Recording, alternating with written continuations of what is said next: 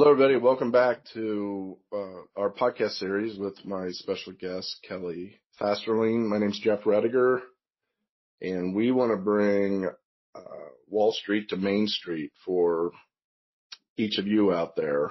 Um, and this is the mission of my podcast series. Kelly is a, for those of you that have not uh, picked up on previous sessions, Kelly is a financial advisor and advocate for federal employees.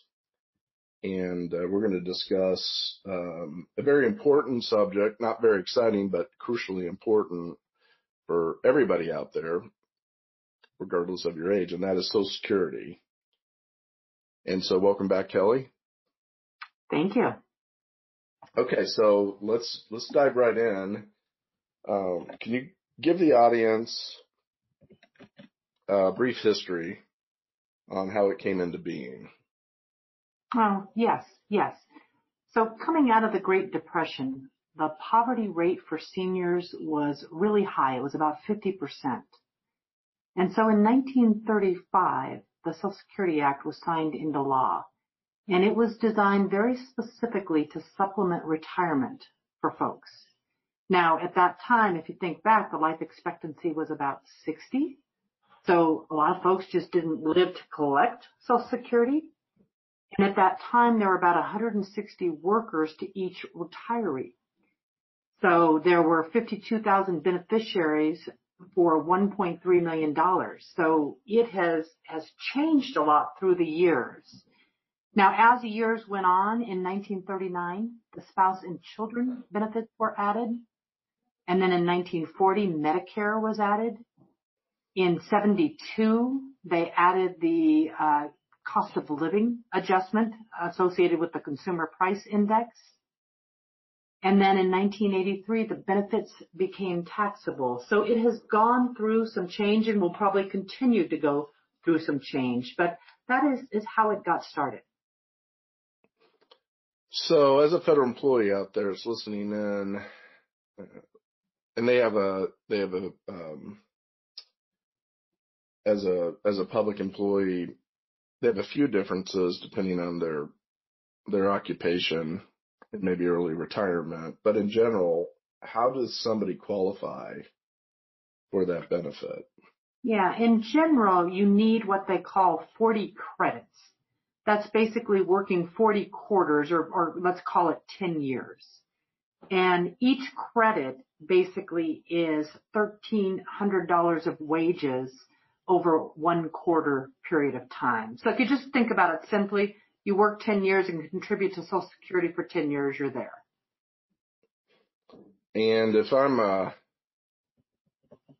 you know, one of the confusing aspects is, uh, husband and wife, uh, spouse, and, um, they both have credits. How does that work? Right. Well, when you look at the credits, you you need to consider both you and your spouse and then also consider your timing. Because you qualify to start taking social security benefits between ages 62 and 70.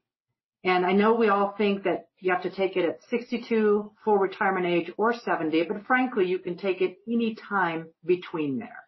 Now, you wouldn't wait past 70 because the benefits don't go up at all. But somewhere before 70, you want to engage Social Security. Now, if you, for every month that you wait, that benefit will go up. So whether you pick 64 or 65 or 68, it's going, the benefit amount is going up about 8% a, a year for every month that you wait. Okay. Now, frankly, only about 2% of those beneficiaries will wait until 70 to claim the benefits, even though that's the highest dollar amount. It's, there's about a 75% difference in the benefit between age 62 and 70. Now, when you, you look at the strategies between husband and wife, if there's a really wide age difference between husband and wife, the top earning spouse may want to wait until 70 so that they can maximize the benefit uh, later on for their spouse, or the higher income earner may wait until 70. But what you have to consider is at the point in time that one of the two spouses passes, then the other spouse will get the highest of those two benefits. You know, the, the husband or the wife, whichever's the highest, that's the one they're going to get. Okay. So quite often a, a spouse may have stayed home and, and took care of the kids through the years. And so if their benefit is less than half of their spouse's, then they qualify for half of their spouse's benefits at the right time. So that's something to consider. And also another piece to consider is if you're maybe divorced, but you have been married 10 years and you're not remarried, you can potentially qualify for the benefit from your ex-spouse. So a few considerations there to walk through.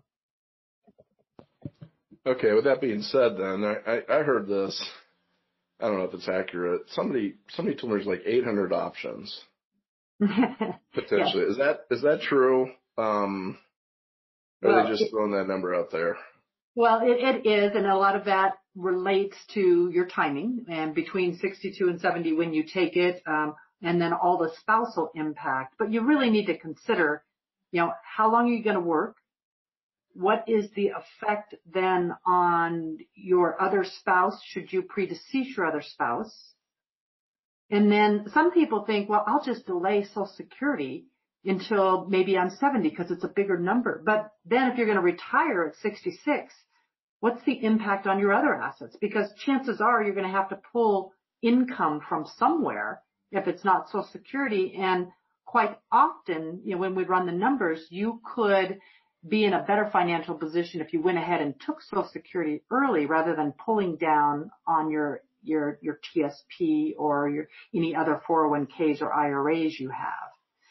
But you've got to look towards that break even point, you know, based on your life expectancy, based on all of your assets. What is the break even point on taking Social Security early or taking it a little bit later? And, frankly, we have software that helps calculate that because it is looking at over all of those choices. It's not an easy calculation.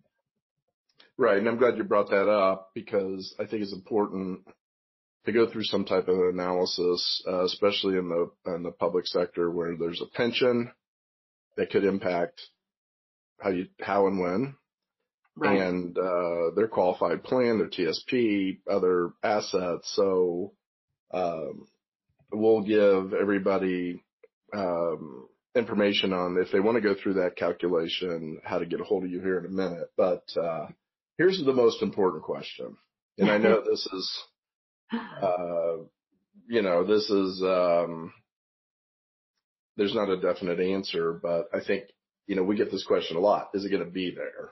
Right. How do you address that with um, your clients and prospects? Right. it's, it's a really good question, and most people ask me that question. You remember back when it was put in place, there were 52,000 beneficiaries taking a benefit of 1.3 million years and years ago. Now there are 60 million beneficiaries with a benefit of $886 trillion. It's changed. And then our life expectancy has gone up to, you know, 78, 80, 82, 85 from 60 way back in the day. So there are now three to three workers for every retiree, where when this was put in place, there were 160 workers for every retiree. Okay. So, but the problem got addressed and fixed. The poverty rate for seniors now has dropped from 50% down to under 9.5. So a lot of issues have been resolved. But with that said, uh, you know, 34% of the workforce, they don't have any retirement outside of Social Security. And so that we're, they're really looking towards Social Security to be that answer for them. So as of last year, there's really less coming into Social Security than what the Social Security system needs to pay out for all of these retirees. And so they had established back in the day a trust fund and that trust fund in 10 to 15 years should be fully depleted. Uh, so if things just go as they are now, the expectation is that, uh, you know, years down the road, 10 years, 15 years down the road, we may have to take a pay cut in Social Security, you know, about a 21% pay cut.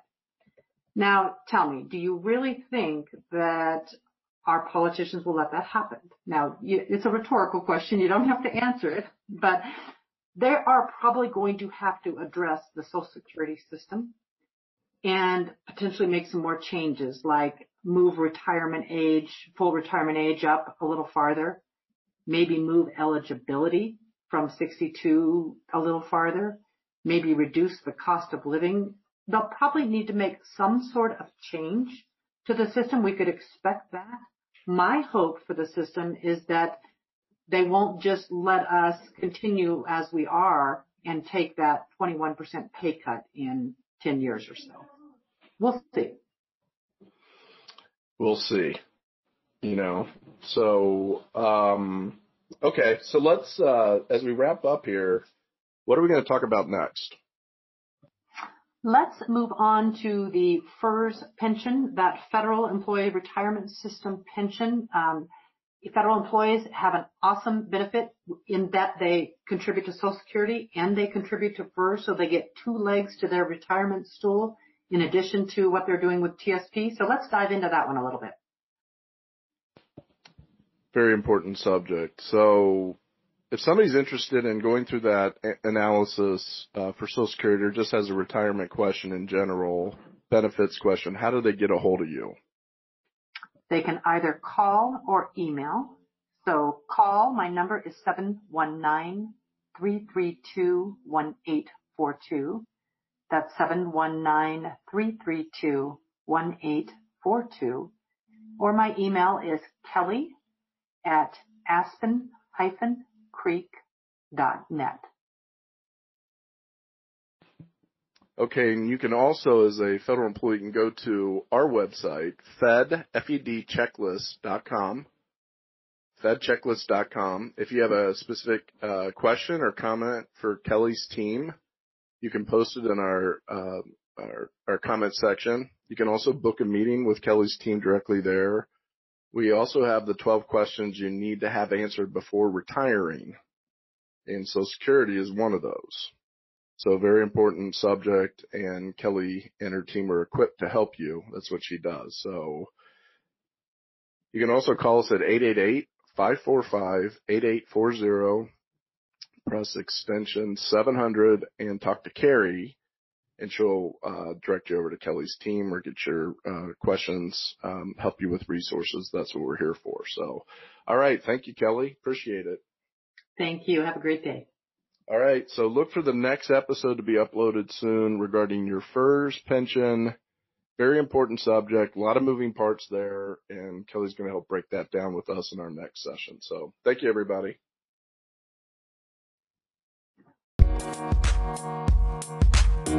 Thank you.